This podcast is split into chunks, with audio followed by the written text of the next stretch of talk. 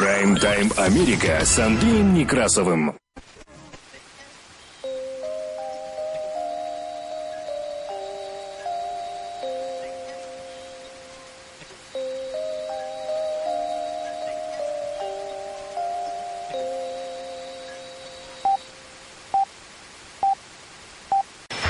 Прайм-тайм Америка с Андреем Некрасовым. Добрый день. Работает служба информации медиацентра. Вас приветствует в студии за пультом и у микрофона Андрей Некрасов.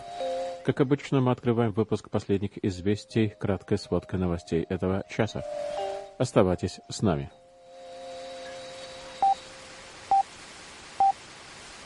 Прайм-тайм Америка с Андреем Некрасовым. В прошедшую субботу на штат Теннесси обрушилось от 15 до 18 смертоносных торнадо. Не менее 100 человек стали жертвами торнадо в Кентукки, а также в других штатах нашей страны.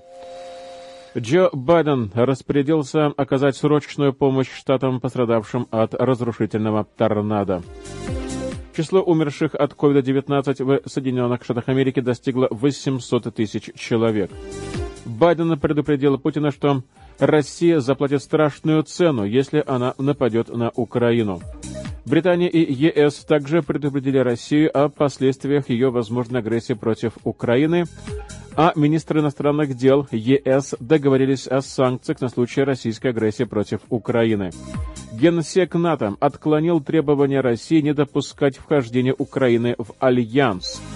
Самолет ВВС Соединенных Штатов Америки RC-135 несколько часов находился в небе над Украиной. Зеленский не исключил возможности прямых переговоров с Путиным, а Путин обвинил Украину в нежелании отдавать долги и рассказал неожиданно, как он работал бомбилой в начале 90-х. Затем коллапс Советского Союза и исторические события 1991 года вспомнили первый министр иностранных дел Российской Федерации Андрей Козырев и бывший посол Соединенных Штатов Америки в России Джеймс Коллинз. Иными словами, попытка сделать Россию демократической провалилась. Расследование говорит о том, что федеральное антитеррористическое подразделение Соединенных Штатов Америки проверяло журналистов.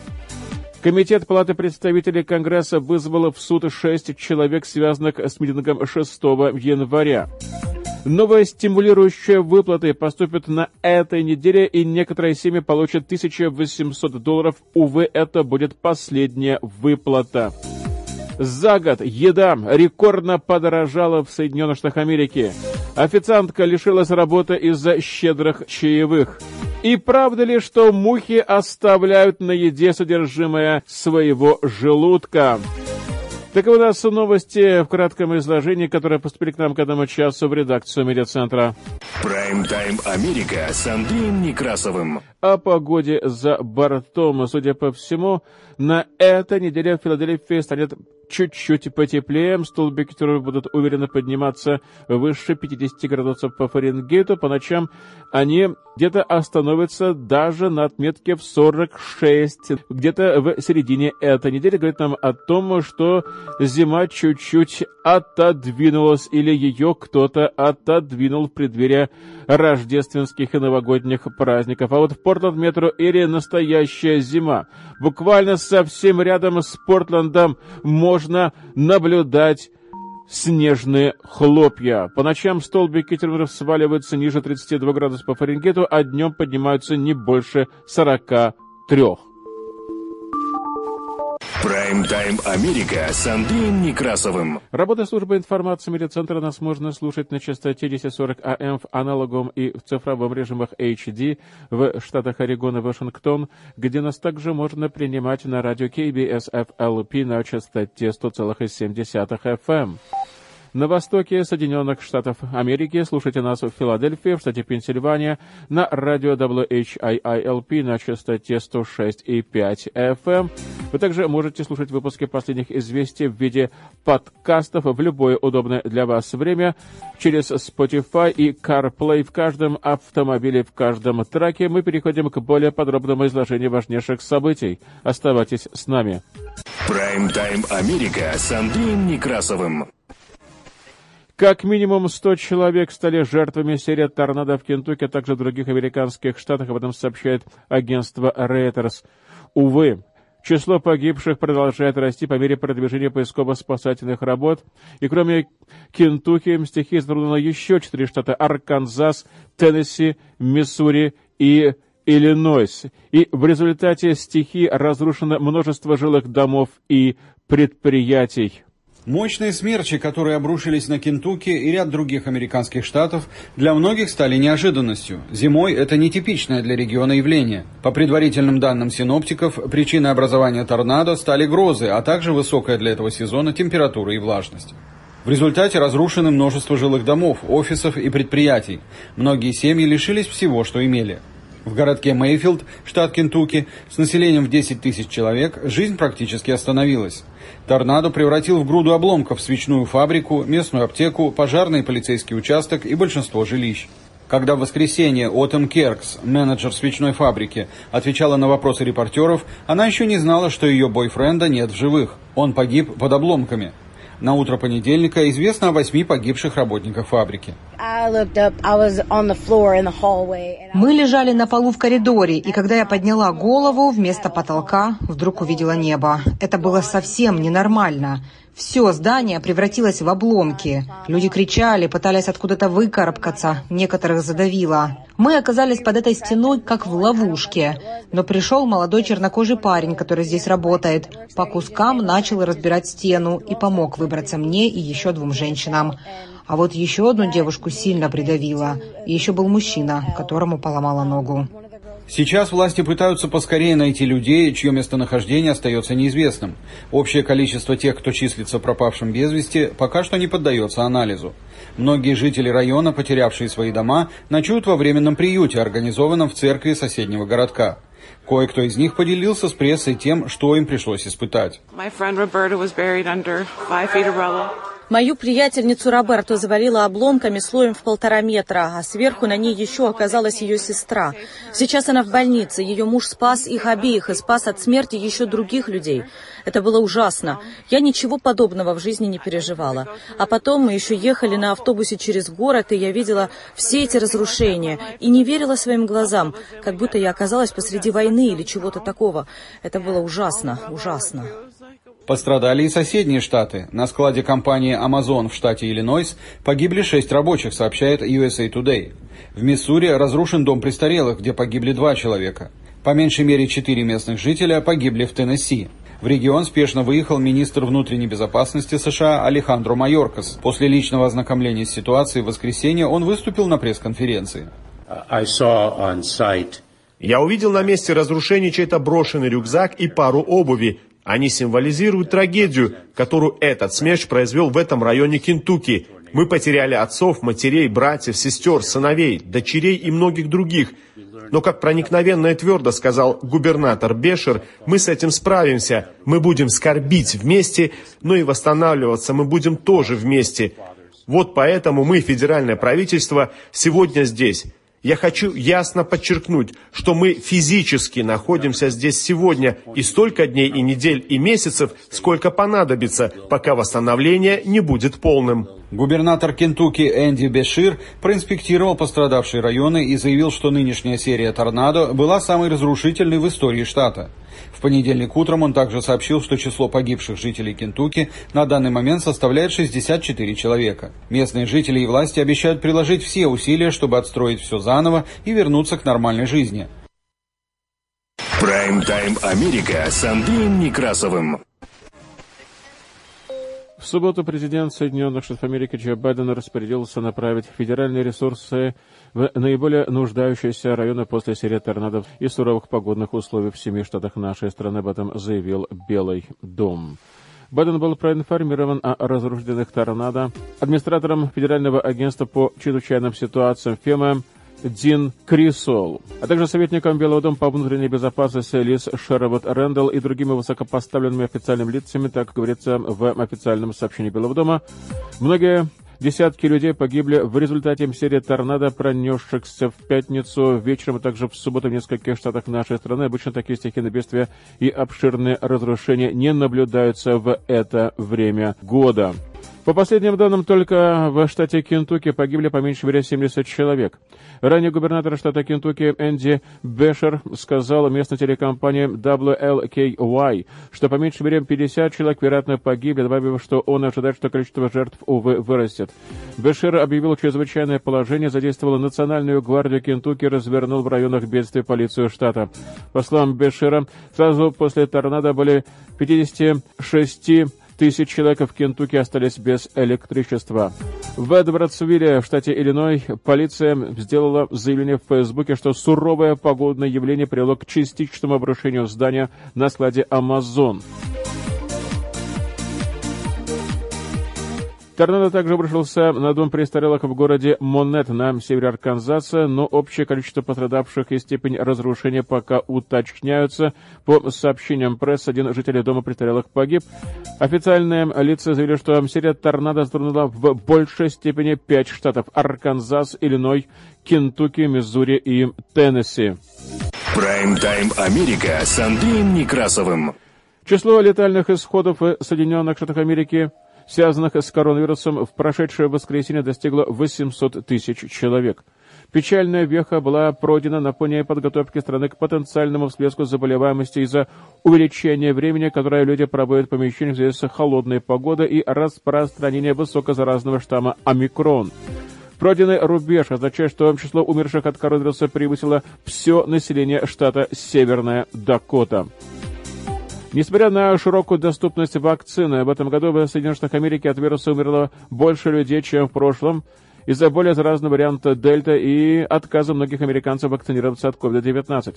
С начала года в Соединенных Штатах Америки умерло более 450 тысяч человек, заболевших COVID-19, что составляет 57% всех смертей от этого заболевания с начала пандемии. Эксперты в области здравоохранения утверждают, что большинство пациентов, умерших в этом году, были не вакцинированы. Смертность увеличилась, несмотря на достижения в области ухода за пациентами с COVID-19 и появление новых методов лечения, таких как моноклональные антитела. По данным агентства Редос, число летальных исходов в Соединенных Америки выросло с 600 тысяч до 700 тысяч за 111 дней. Следующие 100 тысяч человек умерли всего за 73 дня. Согласно анализу агентства Ретрос, во многих других странах смертность на душу населения оказалась значительно ниже. Соединенные Штаты Америки стали лидером среди стран Большой Семерки по числу смертей от COVID-19 на душу населения за период с 1 января по 30 ноября. Это в три раза выше, чем в соседней Канаде и в 11 раз выше, чем в Японии. Среди 38 членов Организации экономического сотрудничества и развития Соединенные Штаты Америки занимают по этому показателю 30 место. В сравнении с Евросоюзом смертность на душу населения в Соединенных Штатах Америки за последние 11 месяцев показалась в 1,3 раза больше, чем в ЕС. Соединенные Штаты Америки занимают первое место по числу зарегистрированных смертей от COVID-19 в мире, и за ними следует только Бразилия и Индия. Ожидается, что число заболевших в Соединенных Штатах Америки в ближайшее время превысит 50 миллионов человек. Прайм-тайм Америка с Андреем Некрасовым. Работа службы информации медиацентра. Мы продолжаем выпуск последних известий и переходим к международной информации. Оставайтесь с нами. Прайм-тайм Америка с Андреем Некрасовым. В субботу, выступая перед журналистами, президент Соединенных Штатов Америки Джо Байден заявил, что сказал президенту России Владимиру Путину, что Россия заплатит страшную цену и столкнется с разрушительными экономическими последствиями, если нападет на Украину. Конец цитаты. Байден сказал, что возможность отправки американских войск в Украину в случае российского вторжения никогда не обсуждалась, хотя от Соединенных Штатов Америки и НАТО потребуется направить дополнительные силы на восточные фланги Альянса Альянса для усиления и защиты стран-союзниц. Я цитирую. «Я абсолютно ясно дал понять президенту Путину, что если он двинется в Украину, экономические последствия для его экономики будут разрушительными. Конец цитаты заявил Байден после своего выступления, посвященного ликвидации последствий смертоносных торнадо, обрушившихся на Соединенные Штаты Америки в конце нынешней недели. Байден, который недавно в течение двух часов разговаривал с Путиным по видеосвязи, напомнил, что он четко дал понять российскому лидеру, что положение России в мире резко изменится в случае вторжения в Украину. И, в свою очередь, в субботу после встречи в английском Ливерпуле главы МИДа стран Большой Семерки направили аналогичное сообщение в Москву, предупредив Кремль об ужасных последствиях любого вторжения в Украину и призвав его вернуться за стол переговоров. Премьер-министр Великобритании Бориса Джонсона в ходе телефонного разговора с президентом России Владимиром Путиным в понедельник предупредил его, что любые дестабилизирующие действия против Украины будут стратегической ошибкой и повлекут за собой значительные последствия, сообщает на Даунинг-стрит. Премьер-министр подчеркнул приверженность Великобритании территориальной целостности и суверенитету Украины и предупредил, что любые дестабилизирующие действия будут стратегической ошибкой, которая привлечет за собой серьезные последствия. Конец цитаты сказал представитель британского премьер-министра. Он также сообщил, что Борис Джонсон выразил глубокую озабоченность Соединенного Королевства по поводу наращивания российских войск на границе с Украиной и подтвердил важность работы по дипломатическим каналам для снижения напряженности и поиска долгосрочных решений. Конец цитаты. Также в понедельник глава европейской дипломатии Жозеп Борель заявил в Брюсселе, что министр иностранных дел Евросоюза выступили с единой позицией по поводу экономических санкций в ответ на любой акт агрессии России против Украины. Я цитирую. Европейский Союз един в поддержке украинского суверенитета и ее территориальной целостности. Конец цитаты сказал Жозеф Бурель на пресс-конференции по итогам встречи министров иностранных дел Евросоюза. И, по его словам, все министры сегодня очень четко заявили, что любая агрессия против Украины повлечет политические последствия с высокими экономическими издержками для России. Конец цитаты. Очередь, пресс-служба Кремля опубликовала сообщение о разговоре Джонсона и Путина, в котором говорится, что Владимир Путин заявил британскому премьеру, я цитирую, о необходимости незамедлительно начать переговоры с целью выработки четких международных правовых договоренностей, исключающих любое дальнейшее продвижение НАТО на восток и размещение в сопредельных государствах, в первую очередь на Украине, угрожающих России вооружений. Конец цитаты. Кремль также заявил, что освоение территории Украины странами НАТО создаст прямую угрозу безопасности России.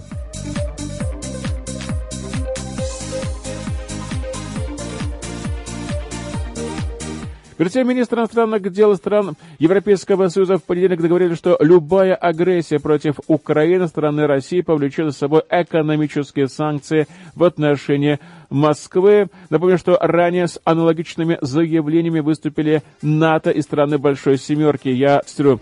Страны Европейского Союза единодушно поддерживают суверенитет и территориальную целостность Украины. Конец цитаты. В июле 2014 года ЕС и Соединенные Штаты Америки ввели санкции против энергетического, банковского и оборонного секторов российской экономики. Теперь они рассматривают дальнейшие меры на случай, если Россия попытается вторгнуться в Украину. Борель ранее заявил, мы вместе с Соединенными Штатами и Великобританией изучаем, какие санкции могут быть введены в скоординированном порядке, а также когда и как это может быть сделано. Конец цитаты. Россия заявляет, что не собирается вторгаться в Украину и обвиняет Киев в развертывании половины украинской армии для борьбы с сепаратистами. Мы убеждены, что Россия действительно готовится к полноценной войне против Украины. Это беспрецедентное событие, пожалуй, со времен Второй мировой войны. Конец цитаты, так заявил министр иностранных дел Литвы Габриэлюс Лансбергес. И если идет речь о беспрецедентной атаке, это означает, что и ответ западных стран должен быть беспрецедентным. Конец цитаты, так добавил он. Как сообщили агентство Reuters, европейские дипломаты, на совещании обсуждалось потенциальное постепенное усиление любых санкций, начиная с запретов на въезд в страны блока и замораживания активов российских политиков до блокировки финансовых и банковских связей с Россией вообще. Также рассматриваются такие варианты, как введение санкций против газопровода «Северный поток-2» и российских государственных оборонных и энергетических компаний или расторжение контрактов на поставку природного газа. По словам дипломатов, подобные шаги, вероятно, будут рассмотрены только в том случае, если Россия попытается начать полноценное военное вторжение в Украину. И генеральный секретарь НАТО Ян Столтенберг, я напомню, предупредил Россию, что западный военный альянс твердо поддерживает Украину. Между тем, генеральный секретарь НАТО пятницу отклонил требования России к Западу не допустить присоединения Украины к Североатлантическому альянсу. Я цитирую. Вопрос об отношениях НАТО с Украиной будут решать 30 союзников по НАТО и сама Украина. И никто другой. Мы не можем согласиться с тем, что Россия пытается восстановить систему, в которой крупные державы, такие как Россия, имеют сферы влияния, где они могут контролировать или решать, что могут делать другие государства. Конец цитаты, сказал Столтенберг, выступая на совместной пресс-конференции с канцлером Германии Олафом Шольцем. Прайм-тайм Америка с Андреем Некрасовым. Украина. Стратегический разведывательный самолет ВВС Соединенных Штатов Америки RC-135 впервые совершил полет в небе Украины. Об этом сообщает агентство Интерфакс со ссылкой на западные авиационные ресурсы. Самолет радиоэлектронной разведки, вылетевший с авиабазы Малден Холл в Великобритании утром 11 декабря вошел в воздушное пространство Украины в районе Волынской области и направился на восток, вдоль границы с Беларусью. В течение более четырех часов американский разведчик курсировал над Харьковской, Днепропетровской, Запорожской, Херсонской, Николаевской и Одесской областями. Общее время пребывания самолета в воздушном пространстве Украины составило более 6 часов. Ранее эти самолеты не были замечены в украинском небе. Тогда применялись другие аппаратические беспилотники RQ-4 Global Hawk, которые, в частности, вели воздушную разведку вдоль линии соприкосновения конфликтующих сторон в Донбассе. Самолеты RC-135 до последнего времени использовались в основном для ведения радиоэлектронной разведки в границе России в Черном море, в Балтийском и также в других регионах России.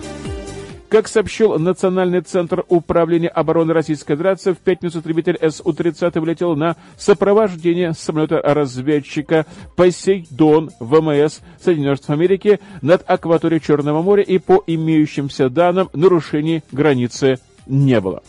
Прайм-тайм Америка с Андреем Некрасовым. Россия заверила Соединенные Штаты Америки в том, что она не будет продолжать эскалацию, связанную с украинскими территориями. Об этом заявил президент Украины Владимир Зеленский, сославшись на подробности своего телефонного разговора 9 декабря с главой Белого дома Джо Байденом. И, как сказал Зеленский, он получил месседж от президента Соединенных Штатов Америки. И он заключается в том, что я, цитирую, Россия, заверила Соединенные Штаты Америки и весь мир, что она не собирается продолжать эскалацию. И мне кажется, что сегодня этот путь небольшой, не конечный, но все же очень важный результат. Конец. Это так сказал украинский президент в пятницу вечером на прошлой неделе в эфире телеканала 1 плюс 1.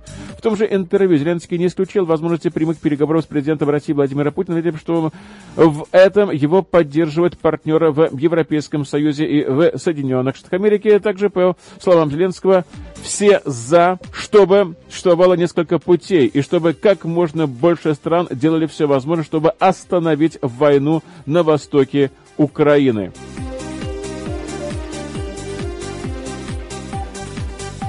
МИД России в пятницу 10 декабря опубликовала заявление о диалоге с Соединенными Штатами и другими странами Запада относительно выработки гарантий безопасности. Ранее сообщалось, что тема таких гарантий поднималась в ходе двухчасового телефонного разговора Байдена и Путина 7 декабря с учетом обеспокоенности Москвы возможным членством Украины в НАТО. Я цитирую. Отмечаем выраженную президентом Байденом готовность к налаживанию серьезного диалога по вопросам, касающимся обеспечения безопасности Российской Федерации. Вместе с тем, в последние дни множатся различные вольные интерпретации нашей позиции. Конец. Это так отмечает в МИДИА России. Ведомство назвало абсолютно неприемлемым нагнетение конфронтации в отношении Москвы. В качестве предлога используется ситуация на Украине. Взят курс на втягивание Украины в НАТО, что чревато появлением там ударных комплексов. И такое безответственное поведение провоцирует серьезные военные риски для всех вовлеченных сторон, вплоть до масштабного конфликта в Европе. Конец цитата так заявляют в Министерстве иностранных дел России.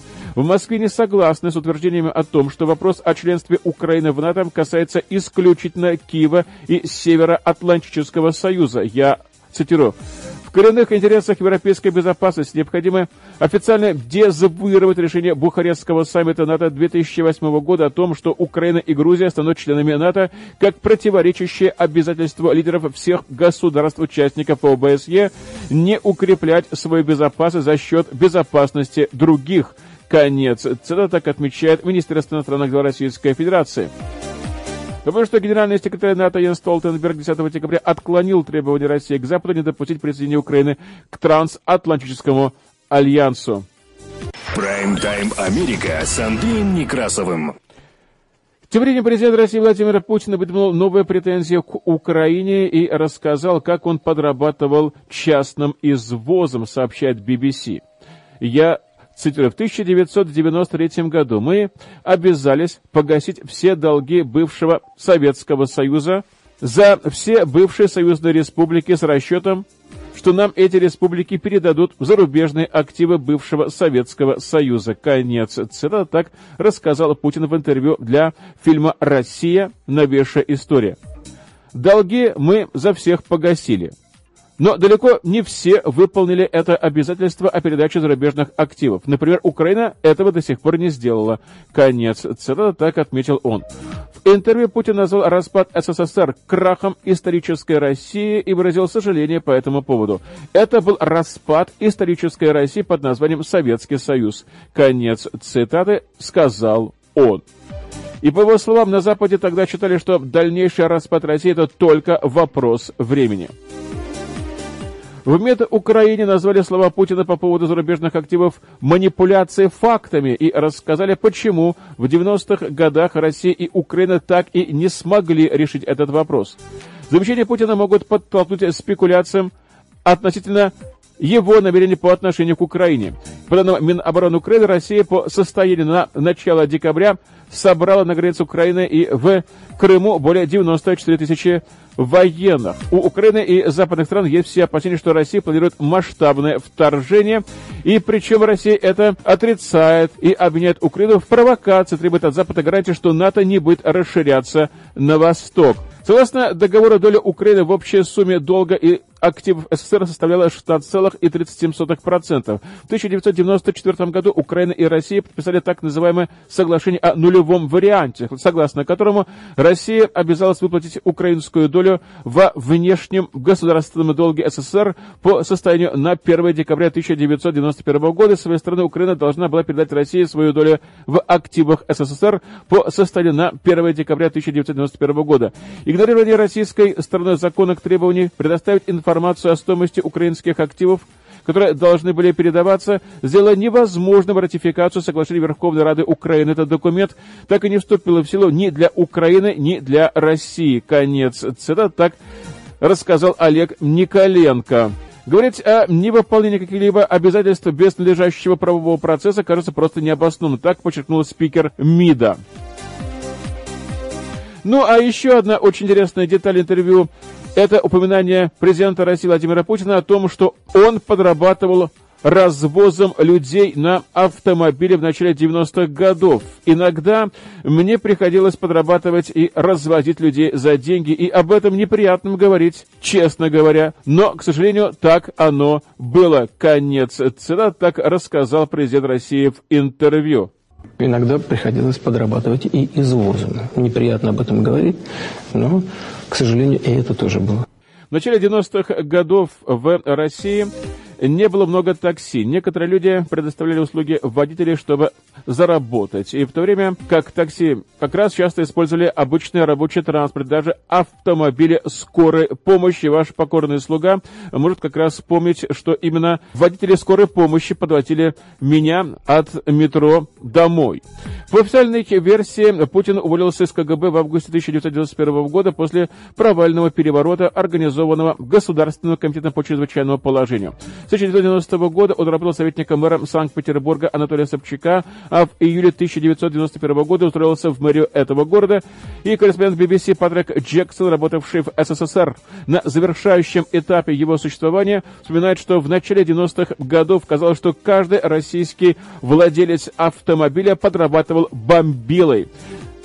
Так тогда называли самозанятых таксистов. Когда я впервые приехал сюда студентом в 1989 году, существовало только два неписанных правила. Не садись в машину с более чем одним человеком и согласуй стоимость проезда, прежде чем отправиться в путь.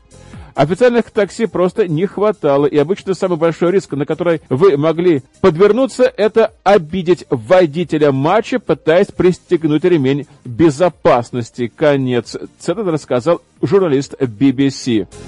И что таких водителей резко увеличилось с распадом СССР и гиперинфляцией 91 года. Тогда бомбилами были люди из совершенно разных слоев общества. Время от времени у меня были обучающие беседы с водителями, но часто наступала неудобная тишина. Возможно, потому что водитель понимал, что ему могли заплатить гораздо больше, чем он слишком поздно понял, то я был жителем Запада. Конец цитаты, так говорит журналист BBC.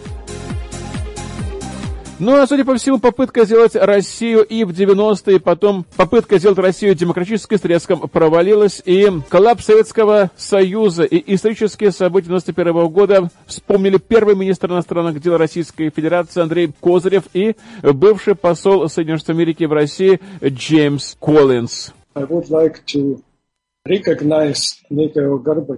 я бы хотел признать Михаила Горбачева как выдающуюся историческую личность и отметить его мирный настрой в тот период, когда Советский Союз был на грани коллапса, а он на грани потери своей должности президента СССР и превращения в обычного гражданина. Его вклад был историческим, он начал процесс демократизации России. Можно спорить о том, насколько этот процесс был успешным, но все эти дни Горбачев очень помогал сделать все возможное, чтобы избежать гражданской войны и кровопролития. Революционные события мирного распада Советского Союза недооценены. Эти грандиозные по масштабу перемены произошли упорядоченно, законно и мирно. Мы хотели, чтобы в России и в других государствах, которые только что стали независимыми, установился демократический режим – мы добились прогресса, включая и принятие новой прогрессивной конституции, но в то же время мы потерпели неудачу, потому что большая часть элиты, особенно КГБ, не были реформированы. Они продолжали руководствоваться старыми идеями о том, что Россия империя и враг Запада, и это было прямой противоположностью реальности. На самом деле тогда впервые и до сих пор так Запад не угрожал России – НАТО гарантирует России безопасность на западных границах. В действительности России можно было даже не охранять западные границы, потому что это делают страны НАТО. Но Кремль теперь пытается помешать Украине построить демократию. К сожалению, эта наша попытка сделать Россию демократической провалилась. К сожалению, у нас лишь небольшие надежды, что в России развитие демократизации может носить эволюционный характер. Скорее всего, все дойдет до катастрофической ситуации. Я прибыл в Москву в конце лета 1990 года. Я пробыл там в течение следующих трех лет и стал свидетелем попыток Горбачева преобразовать Евразию. Все постсоветское пространство, его экономику, политическую систему, общественно-экономическую и информационную структуры. Все поменялось до неузнаваемости. Причинами коллапса Советского Союза были неспособность центральных властей отвечать минимальным нуждам народа, неспособность эффективно руководить, и в какой-то степени свою роль сыграл тот факт, что люди больше не были заинтересованы в том, чтобы сохранить Союз. Я часто повторяю, что Советский Союз распался, так как в нем не было интереса. Чем Америка все это время была обеспокоена? Существовали три критически важных для нас вопроса. Во-первых, мы были обеспокоены тем, чтобы ядерный арсенал оказался под контролем, чтобы он не стал доступным для всех в Евразии. Мы хотели, чтобы его контролировала Российская Федерация. Во-вторых, мы хотели убедиться в том, чтобы Евразия не стала второй Югославией. Никто не был уверен, что где-нибудь не начнется гражданская война. И, наконец, был страх, что возможна экономическая катастрофа, что не будет достаточно продовольствия во всей Евразии в 1991 и 1992 годах. Соединенные Штаты и Европа оказывали помощь, но этого не было достаточно. В Украине, России, Белоруссии и Казахстане формировалась новая власть. Была надежда на хорошее будущее, но в то же время мы понимали, что они унаследовали много проблем. В таком мире я работал при двух администрациях, помогая разрабатывать политику, которая будет отвечать интересам России и предотвратит худший вариант развития сценария – гражданскую войну и потерю контроля над ядерным арсеналом. Прайм-тайм Америка с Андреем Некрасовым. А между тем, Россия в понедельник заявила, что ей, возможно, придется развернуть ракеты средней дальности, способные нести ядерные боеголовки в Европе поскольку она считает, что такие планы есть у НАТО. И заместитель министра иностранных дел Сергей Рябков заявил агентству РИА Новости, что Россия будет вынуждена действовать, если Запад откажется присоединиться к мораторию на размещение ядерных ракет средней дальности, то есть ДРСМД в Европе. По его словам, отсутствие прогресса в достижении политического и дипломатического решения заставило бы Россию ответить с использованием военных технологий. Я цитирую. То есть это будет конфронтация, это будет следующий виток, это будет появление таких средств с нашей стороны. Конец цитаты так заявил он. Рябков также повторил уже звучавшее на прошлой неделе сравнение с кубинским ракетным кризисом 1962 года, когда Соединенные Штаты Америки и Советский Союз оказались на грани ядерной войны. По словам Рябкова, Россия видит косвенные признаки того, что у НАТО есть планы размещения ракет средней дальности, в том числе в связи с созданием артиллерийского командования, которое во время Холодной войны осуществляло руководство системами Першинг. НАТО заявляет, что новых американских ракет в Европе не будет, и что Альянс готов осуществлять сдерживание путем взвешенного ответа, которое будет включать только обычное вооружение. Однако Рябков заявил, что у России к Альянсу доверия нет в принципе. Конец цитаты. Прайм-тайм Америка с Андреем Некрасовым. Работает служба информации медиацентра. Продолжаем выпуск последних известий, которые транслируются на частоте 1040 АМ в аналоговом и в цифровом режимах HD в штатах Орегон и Вашингтон, где нас также можно принимать на радио KBSFLP на частоте 100,7 FM. На востоке Соединенных Штатов Америки слушайте нас в Филадельфии, в штате Пенсильвания, на радио WHIILP на частоте 106,5 FM. Вы также можете слушать выпуски последних известий в любое удобное для вас время в виде подкастов через Spotify и CarPlay в каждом автомобиле и в каждом траке. Мы продолжаем выпуск последних известий, вновь возвращаемся в Соединенные Штаты Америки. Прайм-тайм Америка с Андреем Некрасовым. Специальное подразделение таможенной пограничной службы Соединенных Штатов Америки использовало секретные правительственные базы данных об отслеживании террористов для получения информации о нескольких проживающих в Соединенных Штатах Америки журналистов, включая лауреата Пулитской премии и с Associated Press. К такому выводу пришло расследование, проведенное федеральным надзорным органом. Новостной портал Yahoo News, опубликовавший обширный отчет о расследовании, также обнаружил, что это подразделение отдел противосетевых операций Counter Network Division также запрашивало данные, касающиеся сотрудников и, возможно, даже членов Конгресса Соединенных Штатов Америки. Агент Джеффри Рэмбо, который признал, что проводил проверки журналистов в 2017 году, заявил федеральным следователям, что эта практика является обычным делом. Я цитирую. Когда к тебе попадает какое-то имя, ты прогоняешь его по всем системам, к которым ты имеешь доступ. Это просто статус-кво. Так делают все. Конец. Цитата так заявил Рэмбо. Агентство Associated Press получило отредактированную копию доклада Генерального инспектора Министерства внутренней безопасности Соединенных Штатов Америки, которая содержит то же заявление, но уже с заретушированным именем источника. Таможенная пограничная служба входит в структуру Министерства внутренней безопасности. Расследование вызвало тревогу в средствах массовой информации. Я отстрю. Мы глубоко обеспокоены этим явным злоупотреблением властью. Похоже, это пример того, как журналистов преследуют за то, что они выполняют свою работу, что является нарушением первой поправки Конституции Соединенных Штатов Америки. Конец цитаты заявила директор Associated Press по связям со СМИ Лорен Истон. В своем заявлении таможенная пограничная служба Соединенных Штатов Америки не стала давать конкретные комментарии по расследованию, ответив лишь, что ее проверки и дознания, в том числе проводимые отделом интернет-операции, строго регламентируются хорошо отработанными протоколами передовой практикой. Конец цитаты. И в заявлении говорится, что ведомство не проводит расследование в отношении отдельных лиц, не имея на то каких-либо законных оснований. Конец цитаты. Прайм-тайм Америка с Андреем Некрасовым. Комитет Палаты представителей Соединенных Штатов Америки, расследующий штурм Капитолия 6 января, направил судебные повестки шестерым людям, предположительно связанным с беспорядками. Об этом сообщает Associated Press.